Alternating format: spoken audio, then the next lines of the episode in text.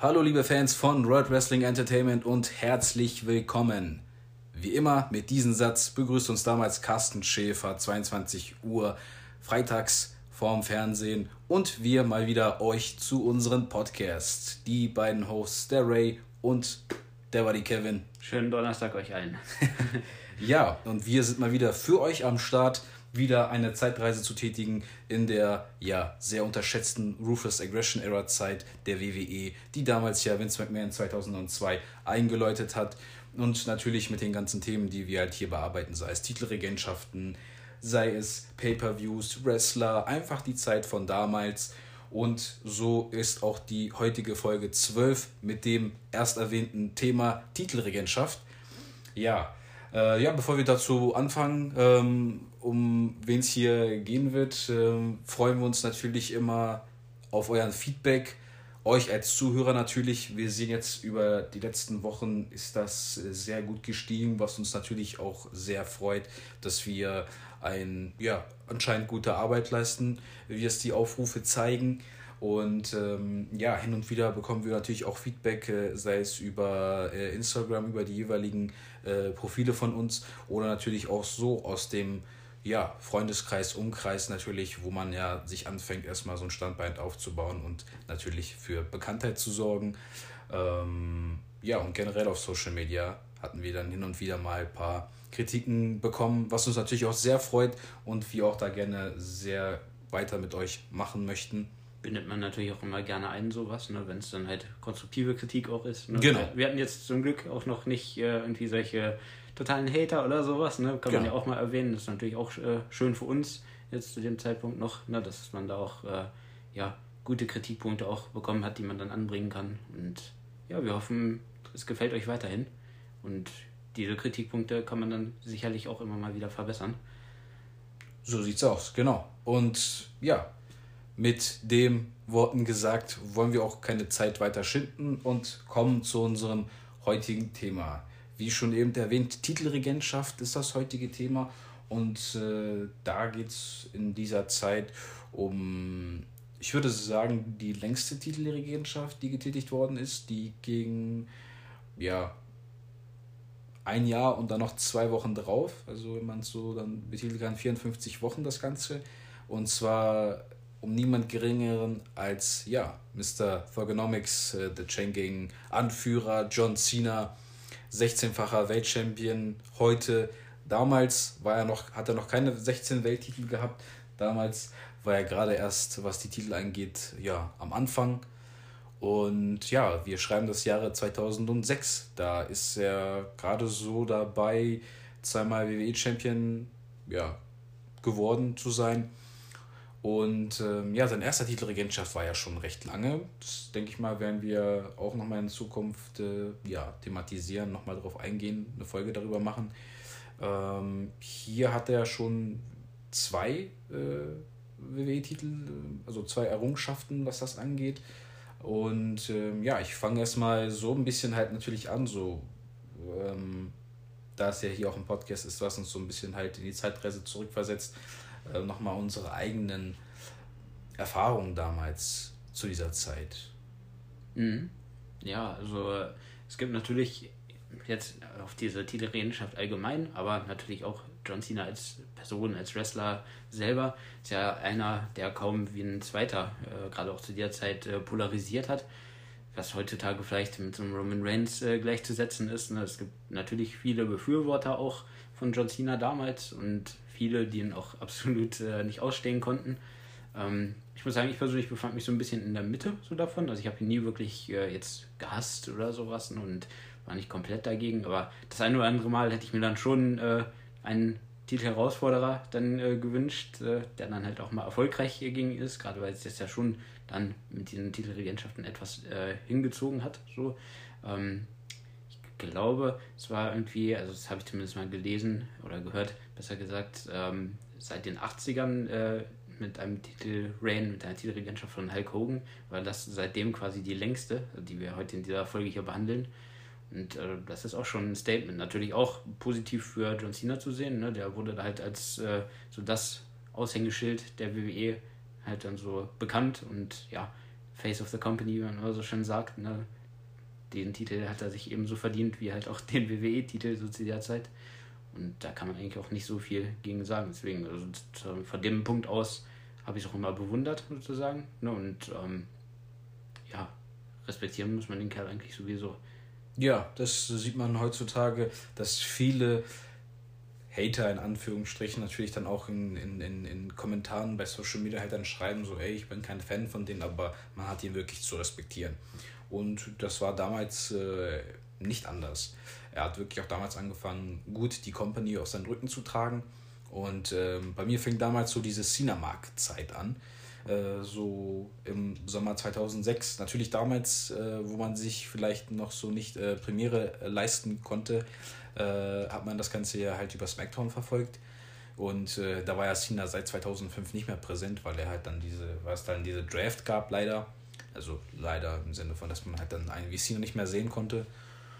Und ähm, ja, dann hat man sich natürlich immer hin und wieder, wo damals langsam auch anfing, dass man halt über wwe.com reinging und geschaut hat, okay, wie ist das geschehen jetzt bei Raw oder mhm. wenn man sich mit Freunden unterhalten hat in der Schule, die halt dann Premiere hatten Power Wrestling gab es halt damals auch, wo man dann auf dem neuesten Stand ja blieb, was Raw anging oder die Pay-Per-Views.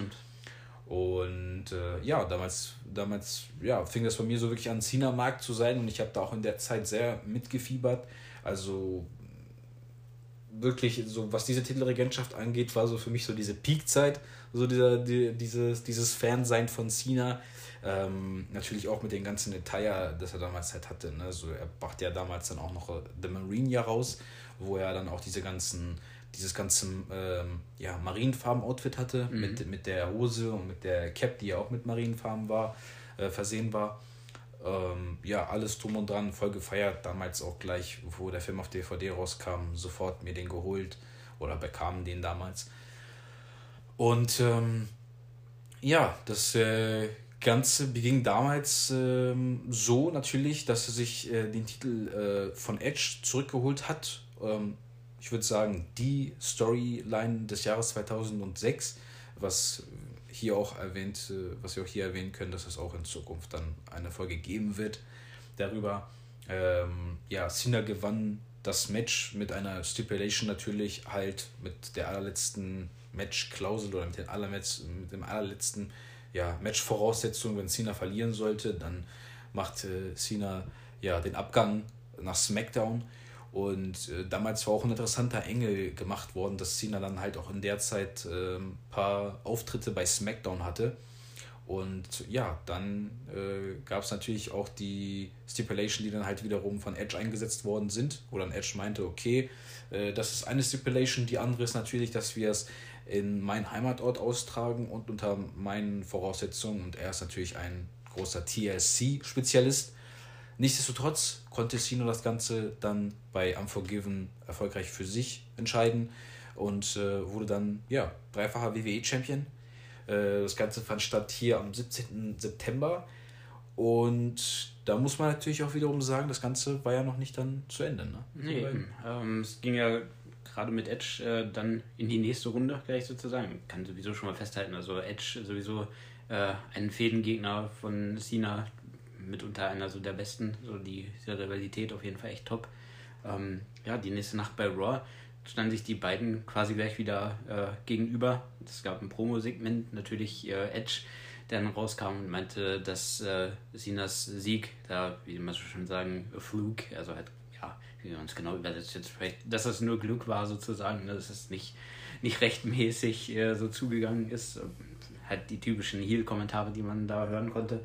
Sina kam dann natürlich raus und äh, gab dann auch seine ja, typischen Promo-Skills da zum Besten. Hat sich natürlich da so ein bisschen drüber lustig gemacht, äh, dass äh, Edge da halt zu kurz gekommen ist. Und aber wenn er es dann so sehr will, dann da hätte man natürlich eine der berühmtesten Catchphrases von John Cena, nämlich want some, come get some, dass er da äh, Edge hat hören lassen, der allerdings dann so einen kleinen Rückzieher gemacht hat und nicht bei dieser Raw-Ausgabe direkt äh, sein Rematch einfordern wollte, sondern sich das dann halt nochmal für die Zukunft äh, ja, aufgehoben hatte, sozusagen.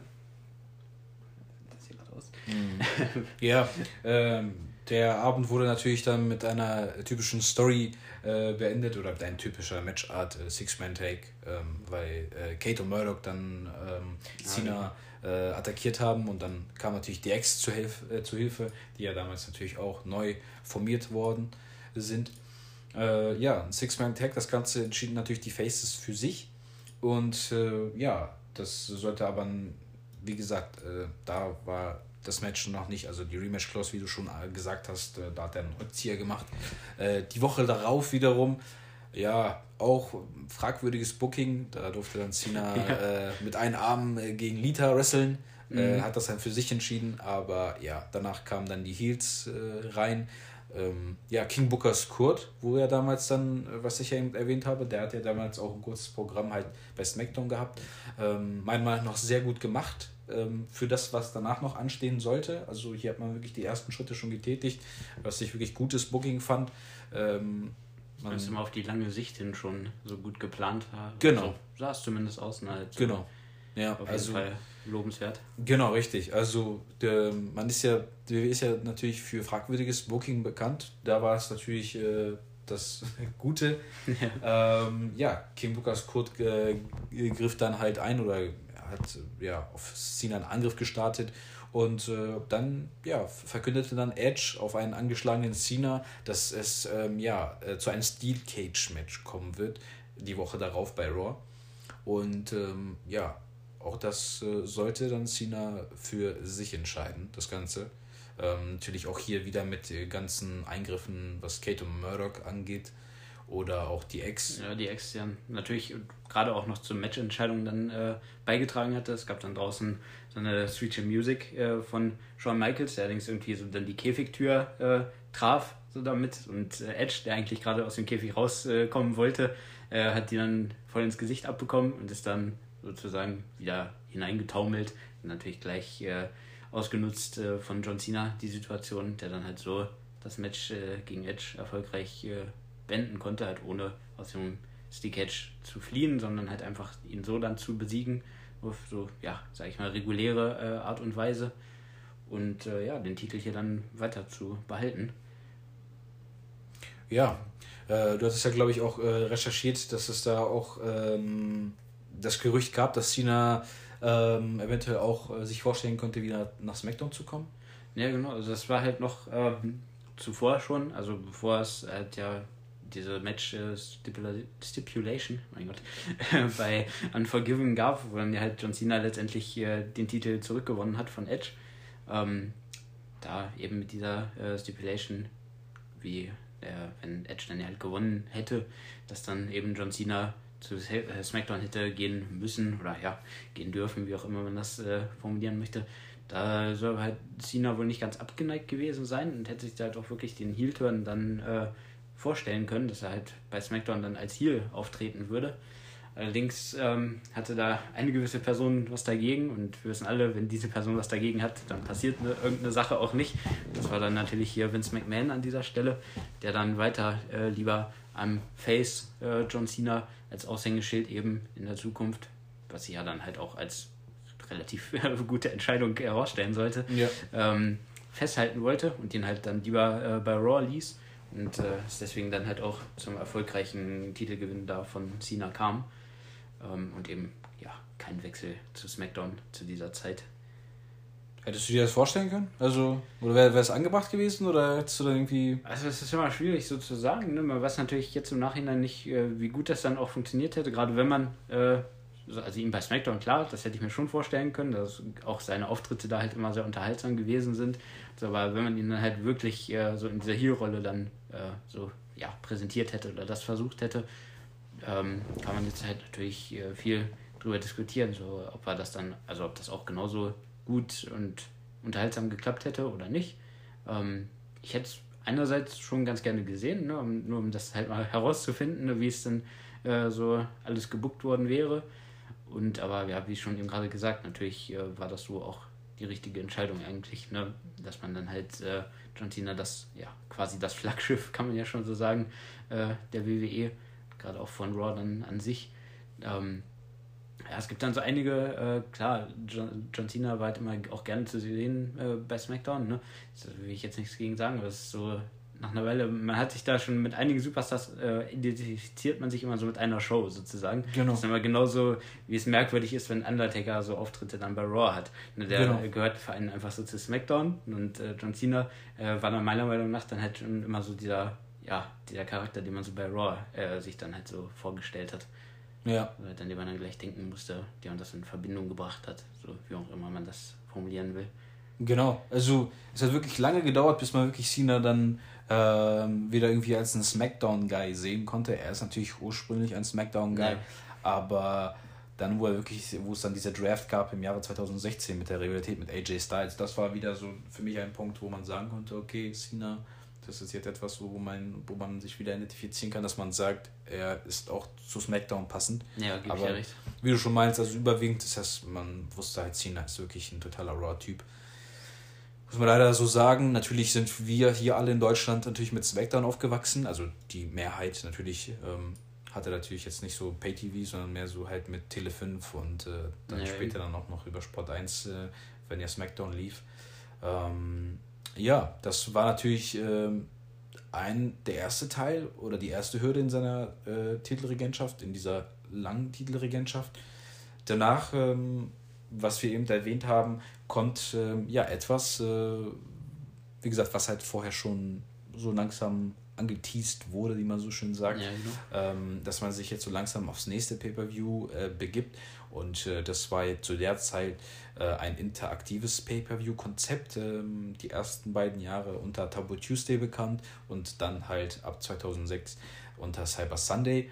Äh, hier begann Cena die Folge nach dem gewonnenen Match, das die Cage-Match gegen Edge ja, so ein bisschen eine Promo zu halten, so Champion of Champions ist hier das Wort mhm. und äh, wurde auch dann gleich unterbrochen von zwei Interbrand, sagt man glaube ich dazu, ja, genau. Interbrand Champions mit den World Heavyweight Champion King Booker, wie schon eben erwähnt. Und äh, ja, der Big Show, der damals ECW Champion war. Und ähm, ja, da gab es erstmal noch ein bisschen, noch ein bisschen Puffer bis zu diesem Pay-Per-View, weil da stand natürlich dann halt bei SmackDown der No Mercy Pay-Per-View an. Und natürlich bei solchen Single Brands Pay-Per-View muss man natürlich auch ein bisschen, wie soll ich sagen, versuchen, das so ähm, die Sache zu schreiben, dass das auch alles dann in den Wochen passt. Ne? Also ja, da genau. hat man vielleicht ja. irgendwelche Lückenwochen, ähm, die hatte man halt auch hier, weil man hier auch unter anderem anfing, ähm, Publicity reinzubringen, wofür ja WWE bekannt ist. Ja, genau. Ähm, ja, ich weiß jetzt nicht, ähm, ob ihr mit, mit, diese, mit diesem Celebrity noch was anfangen könnt. Kevin wird es euch verraten. Er beginnt übrigens auch mit dem Namen. Ein Namensvetter von mir sozusagen. Ein Namensvetter, genau. Der äh, damalige Ehepartner von Britney Spears. so, das wohl die größte Bekanntheit, sage ich mal, die der Typ vielleicht hat. Ja. Äh, Kevin Federline, äh, von dem ist hier natürlich äh, die Rede.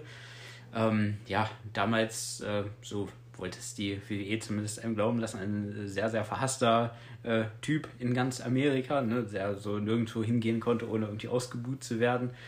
Ja, gut, so die krassesten Reaktionen gab es da zuerst äh, jetzt mal nicht, als man ihn da gesehen hat. Das hat sich dann natürlich über die Zeit, da kommen wir ja gleich auch noch drauf zu sprechen, schon so ein bisschen gesteigert. Ne? Also es war jetzt vielleicht nicht die allerschlechteste so äh, Celebrity-Rolle sozusagen, ne? aber gut, jetzt wahrscheinlich auch nicht äh, so die beste. Ne? Ähm, ja, ähm, es fing halt so damit äh, an, sozusagen, dass halt eben in diesem Aufeinander, also in einem weiteren Aufeinandertreffen die drei Champions, ne, die ich da jetzt äh, in einer Promo gegenüberstanden, jetzt auch kein Match, nicht jetzt so äh, verstehen, ähm, dass halt Kevin Federline, so, man fragt sich halt natürlich erstmal, was hat er jetzt da zu suchen, ne? wenn die drei Champions unterhalten sich da so nach dem Motto und er kommt dann einfach so raus, so, hey, so ich bin's. Dann äh, waren auch erstmal viele von der Crowd, glaube ich, so ein bisschen verwundert, so zwischen den Buhrufen, die es natürlich dann auch für ihn gab. Äh, natürlich ein typischer, ja, eigentlich Heel-Manier, wenn man dann die Städte beleidigt, in denen da gerade die Shows äh, stattfinden und dies und das. Und ähm, ja, erstmal das, dieses Segment am Ende sage ich jetzt, also um das mal kurz vorauszugreifen, äh, weil es nicht so viel äh, sonderlich mit ihm jetzt eigentlich passiert ist, so in dieser Promo. Ähm, gut, konnte jetzt vielleicht auch nicht die besten Promo-Skills von einem Kevin Federline erwarten, mhm. man an der Stelle sagen.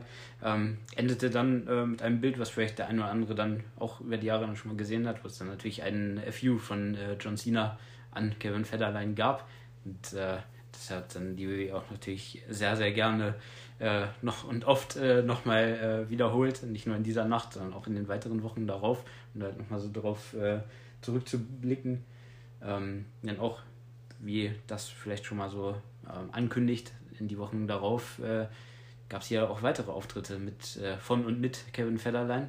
Da, unter anderem in der Folgewoche hatte Cena da ein Einzelmatch äh, gegen Johnny Nitro, wo dann halt auch äh, Kevin Federline ringside gewesen ist. Wie gesagt, warum genau, weiß man jetzt auch nicht. Es ist halt so ge gewesen. Ne? Da musste ich kurz unterbrechen. Ah. Der war mit den beiden befreundet. Also, ah. weil okay, die okay. waren ja Celebrities hier, Nitro und Melina, die hatten noch immer naja, mit stimmt, stimmt, befreundet. Genau, jetzt, so. da, den Part habe ich dann doch ein bisschen äh, ja, unter den Teppich gekehrt. Äh, kurz der Blackout hier. Ähm, naja, auf jeden Fall unsere Celebrity Friends, die es dann scheinbar äh, ja, äh, gab. Ähm, deswegen ja, Ringside gewesen und ähm, es eignete sich dann so, dass während dieses Matches natürlich die Action äh, auch außerhalb des Rings dann so ein bisschen stattfand, wo dann eben Kevin Federland an den Kommentatorenpuls äh, so draußen ja, zugegen war und äh, er dann aus dem heiteren Himmel äh, John Cena eine Ohrfeige verpasst hat. Natürlich kleine Revanche für diesen FU sozusagen. Ähm, John Cena konnte dieses Match dann hier trotz dieser Ablenkung so noch äh, erfolgreich für sich gestalten und äh, äh, John Morrison will ich schon immer wieder sagen, Johnny Nitro damals zu dieser Zeit äh, hieß er ja, äh, besiegen. Ähm, ja, das sollte allerdings wirklich immer noch nicht das Ende der Kevin Federline Eingriffe sein, denn auch als wir dann letztendlich äh, beim Cyber Sunday Pay-Per-View angekommen sind, so ließ er wieder so sein, ja, sein Erscheinen ähm, dort oder, also. äh, ja, oder seine, seine Fingerabdrücke ja, genau. ließ er dann wieder dort, genau. ließ sie da von sich halt äh, bemerkbar machen. Genau. Ähm, ja, ich kann mich auch damals erinnern, das hat mich mega äh, aufgeregt, weil äh, da wurde ja damals halt bei diesem, bei diesem Pay-Per-View wurde ja man konnte ja halt immer abstimmen, mhm, in genau. Anführungsstrichen, genau. ähm, wie das Match gestalten werden sollte. Und da unter, den, unter diesem Triple Threat zwischen den drei Weltchampions war halt dann die Stipulation, um welchen Titel es gehen wird. Und äh, ja, die meisten haben, also natürlich habe ich jetzt, es war immer natürlich so ein Rätsel über die Jahre, ob, ob, ob das jetzt WWE wirklich danach gemacht hat, wie das Voting wirklich mhm. war, oder ob die das dann nur selbst gebuckt haben. Ne? Ähm, da hat aber halt Jim Rossman in einem Pay-Per-View, äh, in einem Pay-Per-View, in einer Podcast-Folge erzählt, dass ähm, das halt schon vorher schon alles abgemacht war. Mhm. Und äh, ja, es ging um Bukatis Titel oder King Bukas Titel, um den World Heavyweight. Und ähm, ja, dann halt, wie du schon sagtest, also äh, er griff dann in das Match ein, Kevin Federline, hat äh, Cena die Möglichkeit gekostet, ähm, World Heavyweight Champion zu werden. Ja, das sah eigentlich schon so aus, als hätte er das Match da gerade sicher zu dem Zeitpunkt. Ja, genau, richtig. Und ähm, ja, ich habe mich damals auch da total fürchterlich aufgeregt. Ne? Und äh, Kevin Federline, wie du halt schon meintest, ne? also der hat mehr so ein Go-Away-Heat. Also ja, kein, genau. kein, keiner, der wirklich irgendwie so der einfach nur nervt. Also der ist wirklich ja. so ein Lied, der wirklich nur genervt hat. Und äh, ja, wenn man, wie du schon meintest, halt, ne, wenn man seine, man kennt ihn ja halt nur durch Britney Spears und er war halt vorher nur ein Background-Tänzer von ihr. Ja, also, also von da aus äh, hat er sich natürlich dadurch äh, viel Publicity geschaffen, äh, ja, in der WWE äh, ja, zu erscheinen. Ich denke mal wiederum hat auch die WWE den Vorteil genutzt, da in diesen ganzen Boulevard-Sachen aufzutauchen weil die beiden damals halt ein heißes Thema waren mit Britney Spears und Kevin Federline. Ähm, das Ganze war hier noch nicht zu Ende, aber es gab ein, ein Break, eine Pause zwischen dem Ganzen, weil natürlich jetzt schon wieder ein, ja, langsam schon so das nächste Pay-Per-View vor der Tür stand. Mhm. Man hat natürlich auch hier wieder Filler-Matches gehabt für John Cena. Ähm, kurze Zeit halt, ähm, dass er mal ein Match hatte mit Undertaker bei Raw, ging auch nicht lange. Ich glaube, da war wieder so ein Senderwechsel, wo man mhm. halt dann mit solchen Matches halt geworben hat. Ähm, genau, nach einigen Minuten schon vorbei. Ja, genau, Und richtig. Auch wieder gerade witzig, äh, natürlich mit Undertaker, wo ich noch das Beispiel dann äh, eben hatte, mit sehr komisch ihn bei Raw zu sehen. Also gerade genau. da traf das dann wieder hundertprozentig zu. Richtig, genau, richtig. Und ähm, für das kommende Match beim, bei, bei der Survivor Series sollte noch jemand, ähm, ja, noch sein Gegner bleiben, der halt bei, den er halt noch beim Cyber Sunday gerestelt hat, und zwar der Big Show. Dann gab es dann halt ein Team Cena gegen ein Team Big Show Match, äh, wo dann halt langsam sich so herauskristallisiert hat, wer so langsam der nächste Herausforderer für Cena sein mhm. sollte. Und das finde ich halt immer ganz gut, dass man schon so langsam anfängt, bevor es halt, wie soll ich sagen, bevor eine Rivalität endet, dass man schon ungefähr abschätzen kann, okay, das wird vielleicht der nächste Herausforderer sein. Ja, genau. Ähm, das sollte hier nicht niemand Geringeres als der Simone Bulldozer sein, äh, Umaga, der natürlich ein phänomenales Jahr hatte in 2006, also wirklich sehr gut aufge, äh, aufgebaut worden, sehr viele Wrestler gesquashed, kann man halt sagen, mhm. ne? ähm, sich viele Siege errungen und bis dato halt äh, ja, das Monster schlechthin war. Ja, ähm, bei diesem Team Cena gegen Team äh, Big Show Match war Umaga unter anderem halt in Big Shows Team und äh, Cena hatte dann in seinem Team unter anderem Kane, Bobby Lashley, RVD, Sabu. Genau, das müssten eigentlich dann alle gewesen genau, sein. Ja. ja, genau. Und dann halt auf Big Shows Seite natürlich die äh, Wrestler, mit denen die in der Zeit halt eine Rivalität hatten jeweils. Ähm, Cena und Lashley waren halt die übrig verbliebenen. Umaga konnte man hier in diesem Match gut rausschreiben, weil er halt dann, ich glaube, DQ'd wurde. Also mhm. es gab halt dieses, dieses typische, wenn man halt. Schon relativ früh. Ja, genau. Wenn man halt so einen Heal schützen wollte, indem man ihn halt ausziehen lässt oder man lässt ihn halt genau. disqualifizieren. Und ja, genau. Dann so langsam kam ja auch dann die Rivalität mit Umaga langsam ins Rollen. Ja, muss natürlich sagen, also kurz davor, ja. Äh, also vor der Survivor Series quasi, falls ich mich da jetzt gerade total vertue, du wirst mich berichtigen, ähm, gab es ja schon mal quasi ein Aufeinandertreffen auch der beiden. Das war ein, äh, bei einer Raw-Ausgabe, wo äh, Eric Bischoff damals äh, Umaga in ein Match gegen Maria gesteckt hatte. Und ähm, ja, er hat ihn natürlich, wie man sich dann vorstellen kann, äh, ja, nach Belieben da dominiert. Ne? Ich meine, was so eine Maria da gegen Umaga machen, ja. gegen so ein Monster. Und äh, da hat dann John Cena letztendlich äh, halt eine Save für, für sie gemacht, um sie halt also aus der Situation sozusagen äh, zu befreien, bevor er da noch größeren äh, Schaden anrichten konnte, weil er hatte, war da glaube ich auch im Begriff so davon, äh, ihr wirklich so den Samoan Spike dann noch verpassen zu wollen. Mhm. Und äh, das hatte Cena dann unterbunden. Und er hat dann Umaga halt zu einem Match herausgefordert, was dann halt auch er, beziehungsweise er, Armando Estrada als Umaga, so angenommen hat. Und natürlich, wie man sich da auch wieder denken konnte, äh, der hier dann erstmal geschützt werden sollte, ne, endete das dann äh, in einem DQ, weil dann Big Show äh, hier eingriff. Das fand dann halt nochmal um dieses Team Cena gegen Team Big Show auch nochmal so ein bisschen so, ja, zu stärken sozusagen. Ja, diese, anzuheizen, ja. Ja, genau, dieses, äh, diese Rivalität so zwischen den beiden äh, Team-Captains sozusagen auch nochmal so ein bisschen, ja, anzuheizen ist das perfekte Wort eigentlich. Und äh, ja, genau, ähm, nach der Survivor Series ähm, wurde dann halt quasi auch äh, das Match dann festgesetzt zwischen eben Cena und Umaga für New Year's Revolution. Und ähm, er hat ja natürlich beide versucht irgendwie zu schützen. Ja. Also Umaga, glaube ich, ne? Cena hatte dann in den kommenden Wochen, ähm, ja, fing wieder die Sache mit Kevin Fetterlein an. Mhm. Er hatte dann auch in einer Folge hatte er auch ein Match mit äh, Chris Masters gehabt, also auch wieder hier totales Füllmaterial um halt beide noch so zu schützen. Ja. Ähm, Cena hatte dann unter anderem auch ein Match gegen Edge, ähm, der halt eine Battle Royale gewann, äh, wo dann Cena verteidigen konnte. Und ähm, ja, dann gab es leider eine Ansetzung. Ich weiß jetzt nicht, wie sehr man davon profitieren konnte, aber dann gab es das Match Kevin Federline gegen John Cena. Ja, genau. Ähm, ein paar Wochen zuvor hatte da, äh, ich glaube, Kevin Federline war sogar selber, hat äh, John Cena zu einem Match eben herausgefordert, nachdem die ja immer mal wieder miteinander da schon zu tun hatten. Und äh, dieses Match sollte dann bei der ersten Raw-Ausgabe von 2007 äh, stattfinden. Das ist dann ja auch immer mal wieder natürlich so ein bisschen so eine WWE-Situation, ne? Halt so die erste neue Ausgabe so der, des Jahres, dass man da vielleicht nochmal so ein bisschen den Ratings-Bump äh, so mitnimmt, also ein bisschen höhere Ratings vielleicht erzielt, wenn man da halt eben so diesen, ja, Celebrity so hat.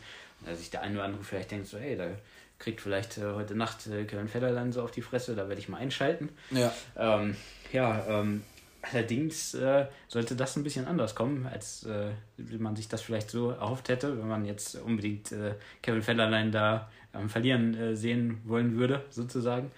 Denn ähm, der hat ja alles andere als verloren. Er hat das Match tatsächlich gewonnen, nachdem eben Umaga eingegriffen hat und ja, John Cena danach dann nicht mehr in der Lage war, halt, äh, John, C äh, John Cena, Kevin Federline äh, zu besiegen, beziehungsweise halt noch aus dem Cover dann herauszukommen. Und so äh, ist halt quasi in dieser Zeit, ne, wo wirklich relativ wenige Leute, wenn überhaupt mal jemand äh, John Cena besiegen durfte, war es tatsächlich ein Kevin Federline, der hier einen Pin über John Cena so für sich zugute hatte. Mhm. Also ist dann schon, ja, eine verwunderliche Situation, wenn man das sich so anhört. Ne? Halt klar, nur durch den Eingriff äh, von Umaga und sowas, ne? aber trotzdem irgendwie merkwürdig, wenn ja. man sich das so durch den Kopf gehen lässt.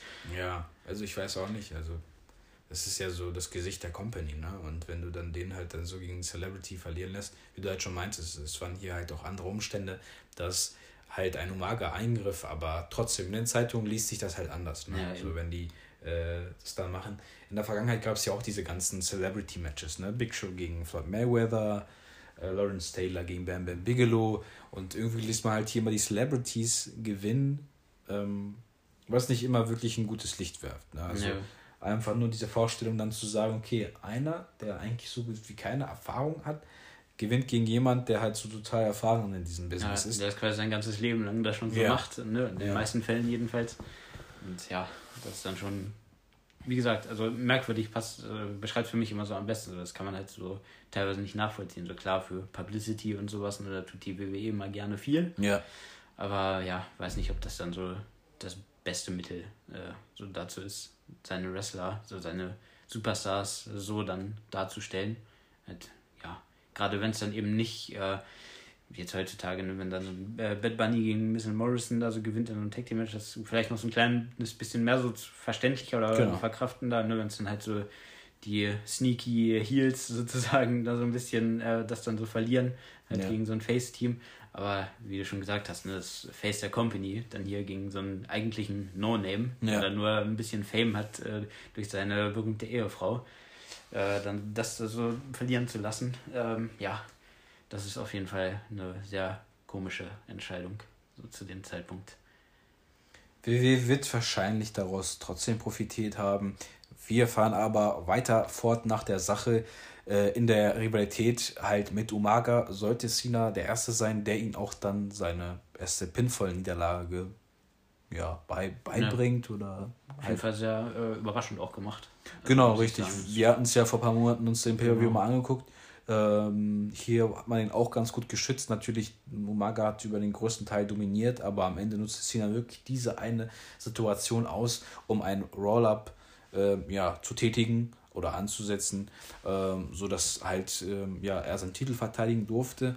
Die Wochen darauf äh, wurde halt, also bis zum Royal Rumble, wurde halt dann nochmal eine Stipulation angesetzt von Johnson, Johnson Coachman, der hier als Interims General Manager äh, galt und natürlich Szene über die Wochen halt versucht hatte, das Ganze schwer zu machen, ähm, halt schon den Monat vorher und auch hier, man hat äh, Cena natürlich auch in sehr vielen äh, Matches angesetzt, um ihn halt dann wirklich schwächen zu dürfen. Mhm. Ähm, es gab auch ein Match äh, gegen The Great Khali und der Great Khali damals war komplett neu. Also da war wirklich, äh, wie sagt man so im Englischen, scary as hell. Ne? Ja, also, also da hat man wirklich, äh, ja, da wurde man Angst und Bange so für John Cena, ne, was dann nicht so in dem Match passieren wird. Ich kann mich da auch noch äh, so dran erinnern. Das war, glaube ich, dann nämlich so, dass auch in Form von natürlich Armando Alejandro Estrada, also der Manager von Umaga, der dann auch äh, noch weiter John Cena provozieren wollte.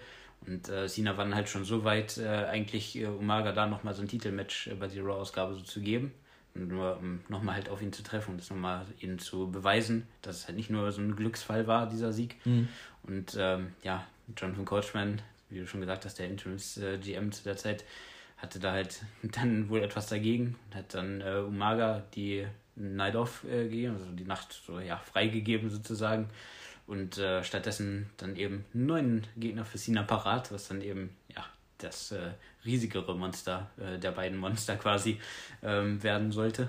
Und ähm, ja, an der Stelle muss man natürlich auch sagen, ähm, da werden wir dann später dann auch noch mal ein bisschen genauer äh, drauf hinzukommen, so was da Matches zwischen John Cena und äh, Greg Khali angeht.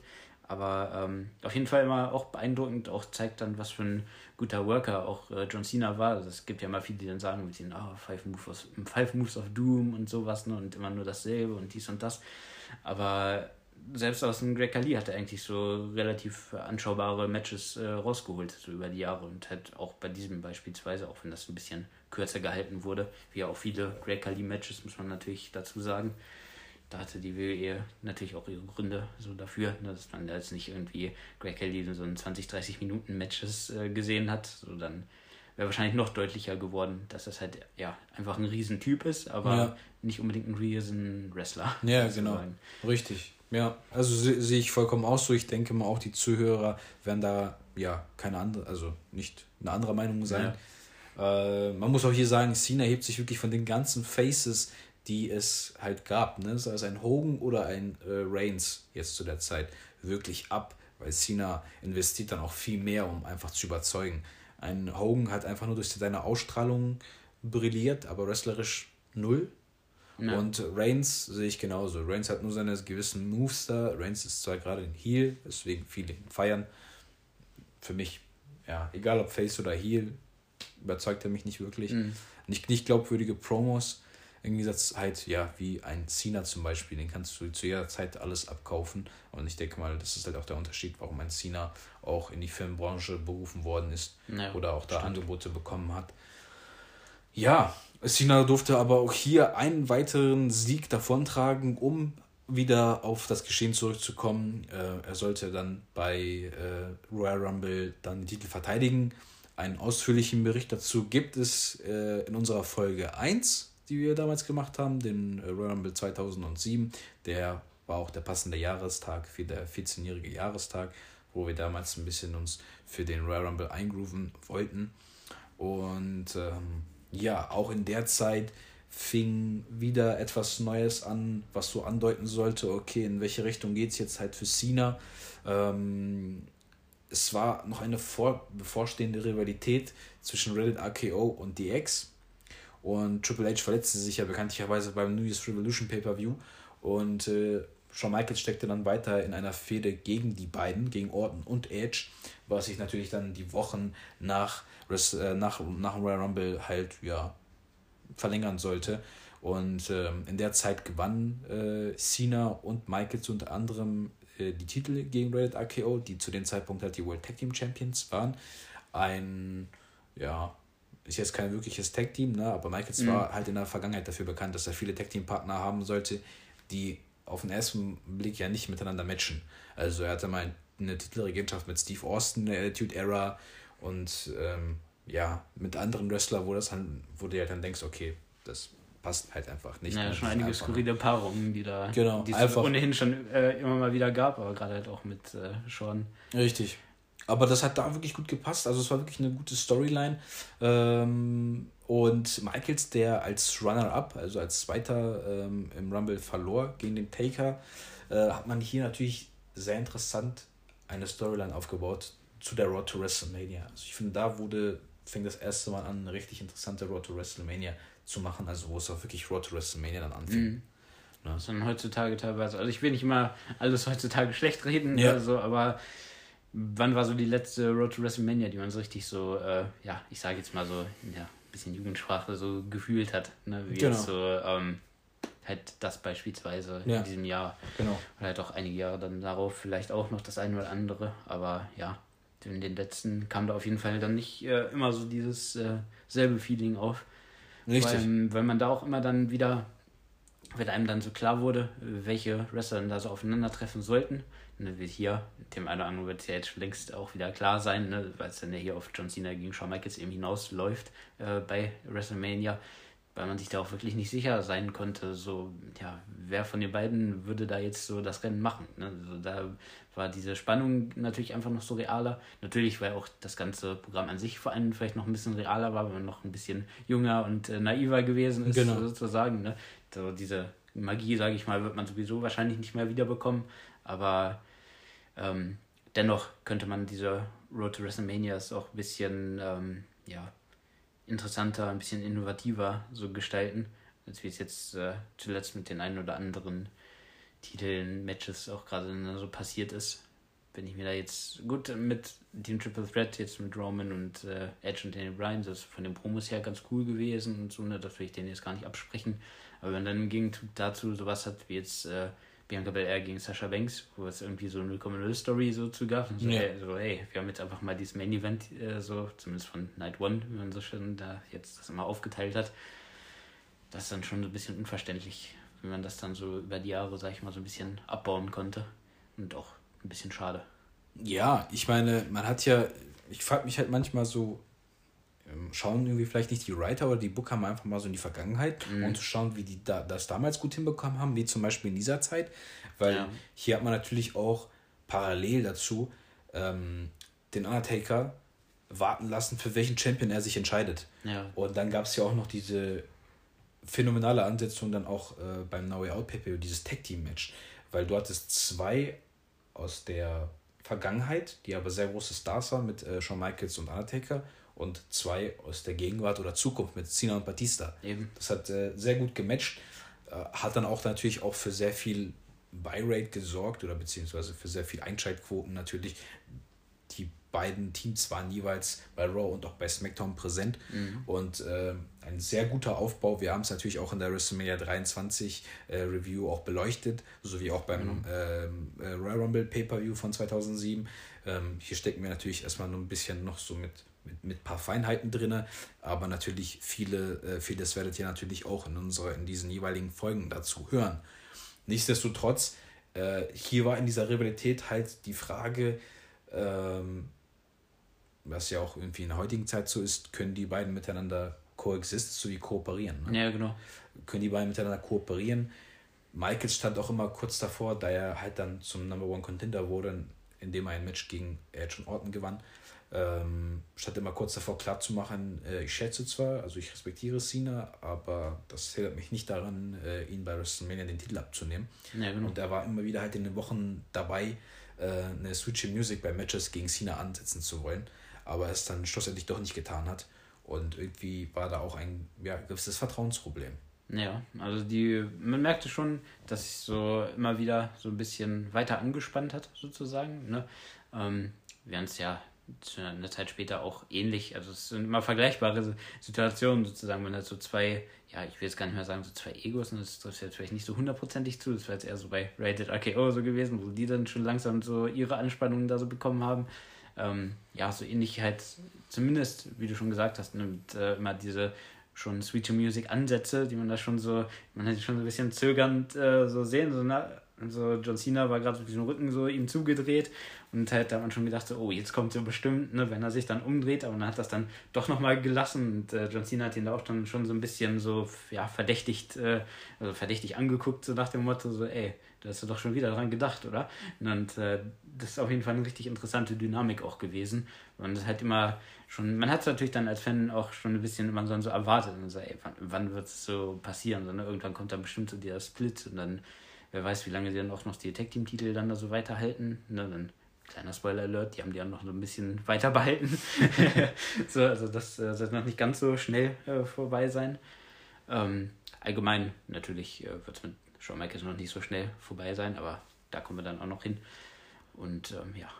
Genau, richtig. Aber um deine Frage zu beantworten, äh, wann es wirklich dazu äh, kommen sollte, das äh, ja, würde sich beantworten eine Woche vor WrestleMania, also die Go Home äh, Raw, äh, wo dann halt in einem Tag Team Rematch dann Shawn Michaels ähm, ja, seinen Partner mit einer Switchy Music niedergestreckt hat und Batista und Undertaker dann hier mit dem Sieg davon ging. Die beiden hatten wiederum auch ihre Differenzen, indem jeweils der eine den anderen auch im Matches einen Spinebuster gab oder einen, äh, oder einen Chokeslam. Und ähm, ja, angekommen hier bei WrestleMania 23 in Detroit, Michigan. Ähm, beide jeweils halt, also Cena mit einer interessanten, mit einem interessanten Einzug, wo er halt mit dem, mit dem Ford Mustang da reinkommt und Ja, dann durch das war dieses. cool gemacht, ey. Ja, das fand ich auch. Einige sagen immer so, ah, ich weiß nicht, aber ich fand es wirklich eine coole Ja. Idee gewesen. Äh, Michaels hier komischerweise irgendwie äh, mit der DX-Music. Ja, Also da werde ich auch nie irgendwie warm mit. so finde ich. Also einfach merkwürdig, so an der Stelle. Ich weiß nicht, äh, was dann einfach, ähm, ja, von ihm so gewollt war, so nach dem Motto, so ein Shoutout äh, auch so an natürlich seinen Buddy Triple H, ne, der, Ja. der es halt äh, verletzt verpassen musste. Ja. Ob es dann damit dann halt zusammenhing, höchstwahrscheinlich, kann ich mir zumindest so vorstellen. Aber ich wüsste auch nicht, ob das äh, jemals irgendwie so klargestellt wurde. Aber wäre auf jeden Fall mal interessant zu wissen. Ja. Aber wie auch immer, ähm, so die normale Musik wäre mir auf jeden Fall lieber gewesen, also seine eigentliche. Ja, eben. Also dafür ist er auch bekannt. Er kam jetzt auch nicht mit irgendwelchen Stable-Mitgliedern äh, raus. Ja, ne? Also das war ja nur eher ein Triple H. Ähm, ja, man kann sagen, hier äh, eins der besten Cena-Matches äh, bei WrestleMania 23 wie halt auch schon erwähnt, wir sind äh, detaillierter über, das, über den Matchverlauf, äh, sind wir in unserer WrestleMania 23 Review eingegangen.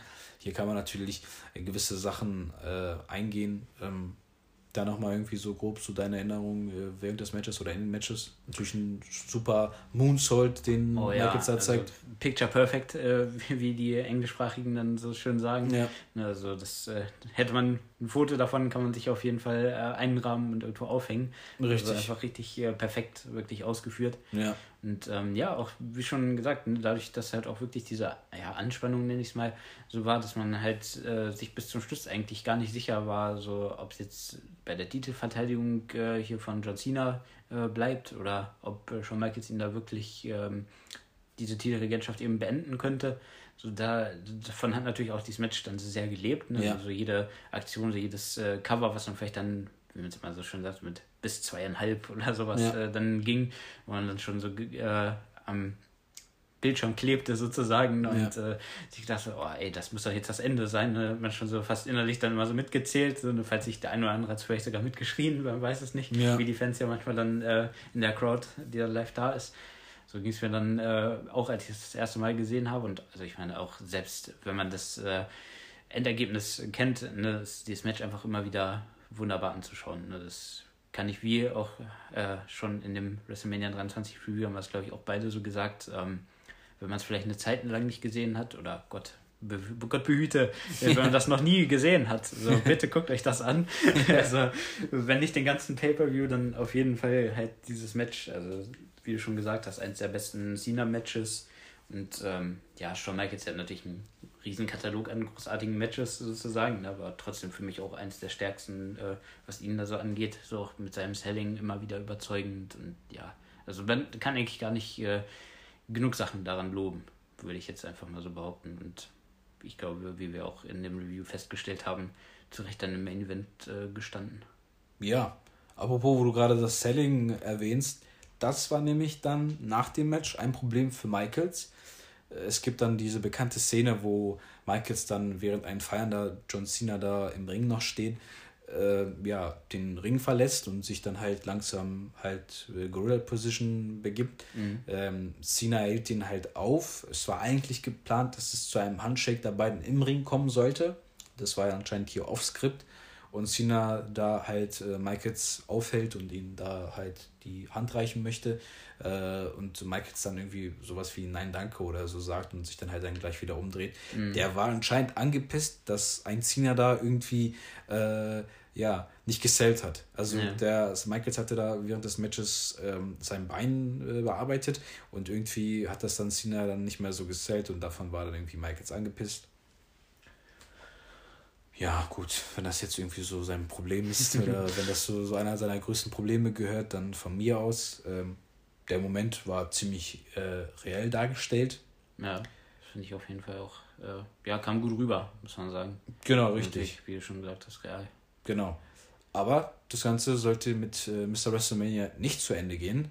Dazu dann aber, liebe Zuhörer, in unserer zweiten Folge oder beziehungsweise in unserem zweiten Teil nächster Woche, wo wir natürlich äh, ja, ähm, auf den Rest der Titelregentschaft eingehen werden. Genau, da könnt ihr euch auf jeden Fall auch drauf freuen, denn diese Geschichte ist noch lange nicht zu Ende erzählt.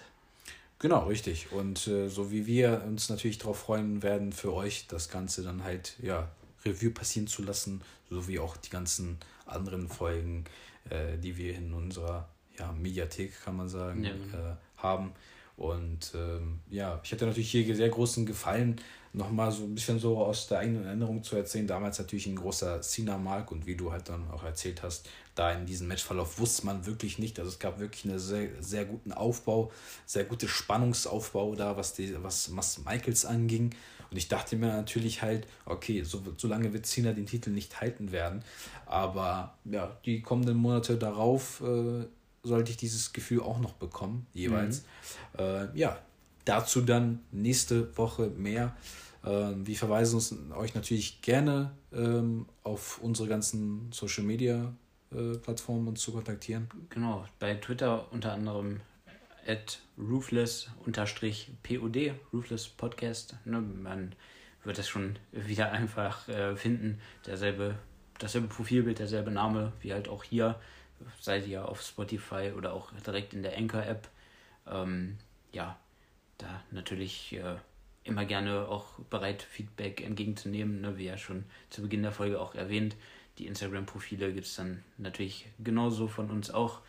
Ähm, mein Name immer wieder noch ein bisschen schwieriger, ne? aber Algo unterstrich äh, Pequenito, das, ja, ich kann es nochmal ganz schnell buchstabieren mit A-L-G-O, der Unterstrich und dann P-E-Q-U-E und dann N-I-T-O, alles ein Wort.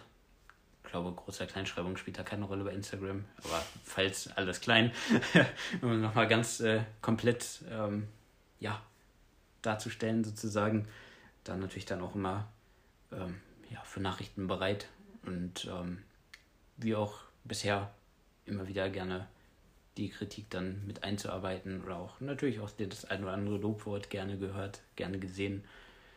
Und so verbleibe ich dann von meiner Stelle aus erstmal und freue mich dann schon jetzt äh, auf die nächste Woche, euch dann hier wieder begrüßen zu dürfen und den zweiten Teil dieser Folge mit euch zusammen mit meinem Buddy natürlich auch, der bestimmt hier gleich nochmal kurz zu Wort kommt, ähm, ja, wieder in die Geschichte einzutauchen, sozusagen. Die Ruthless Aggression Ära stirbt bei uns nicht.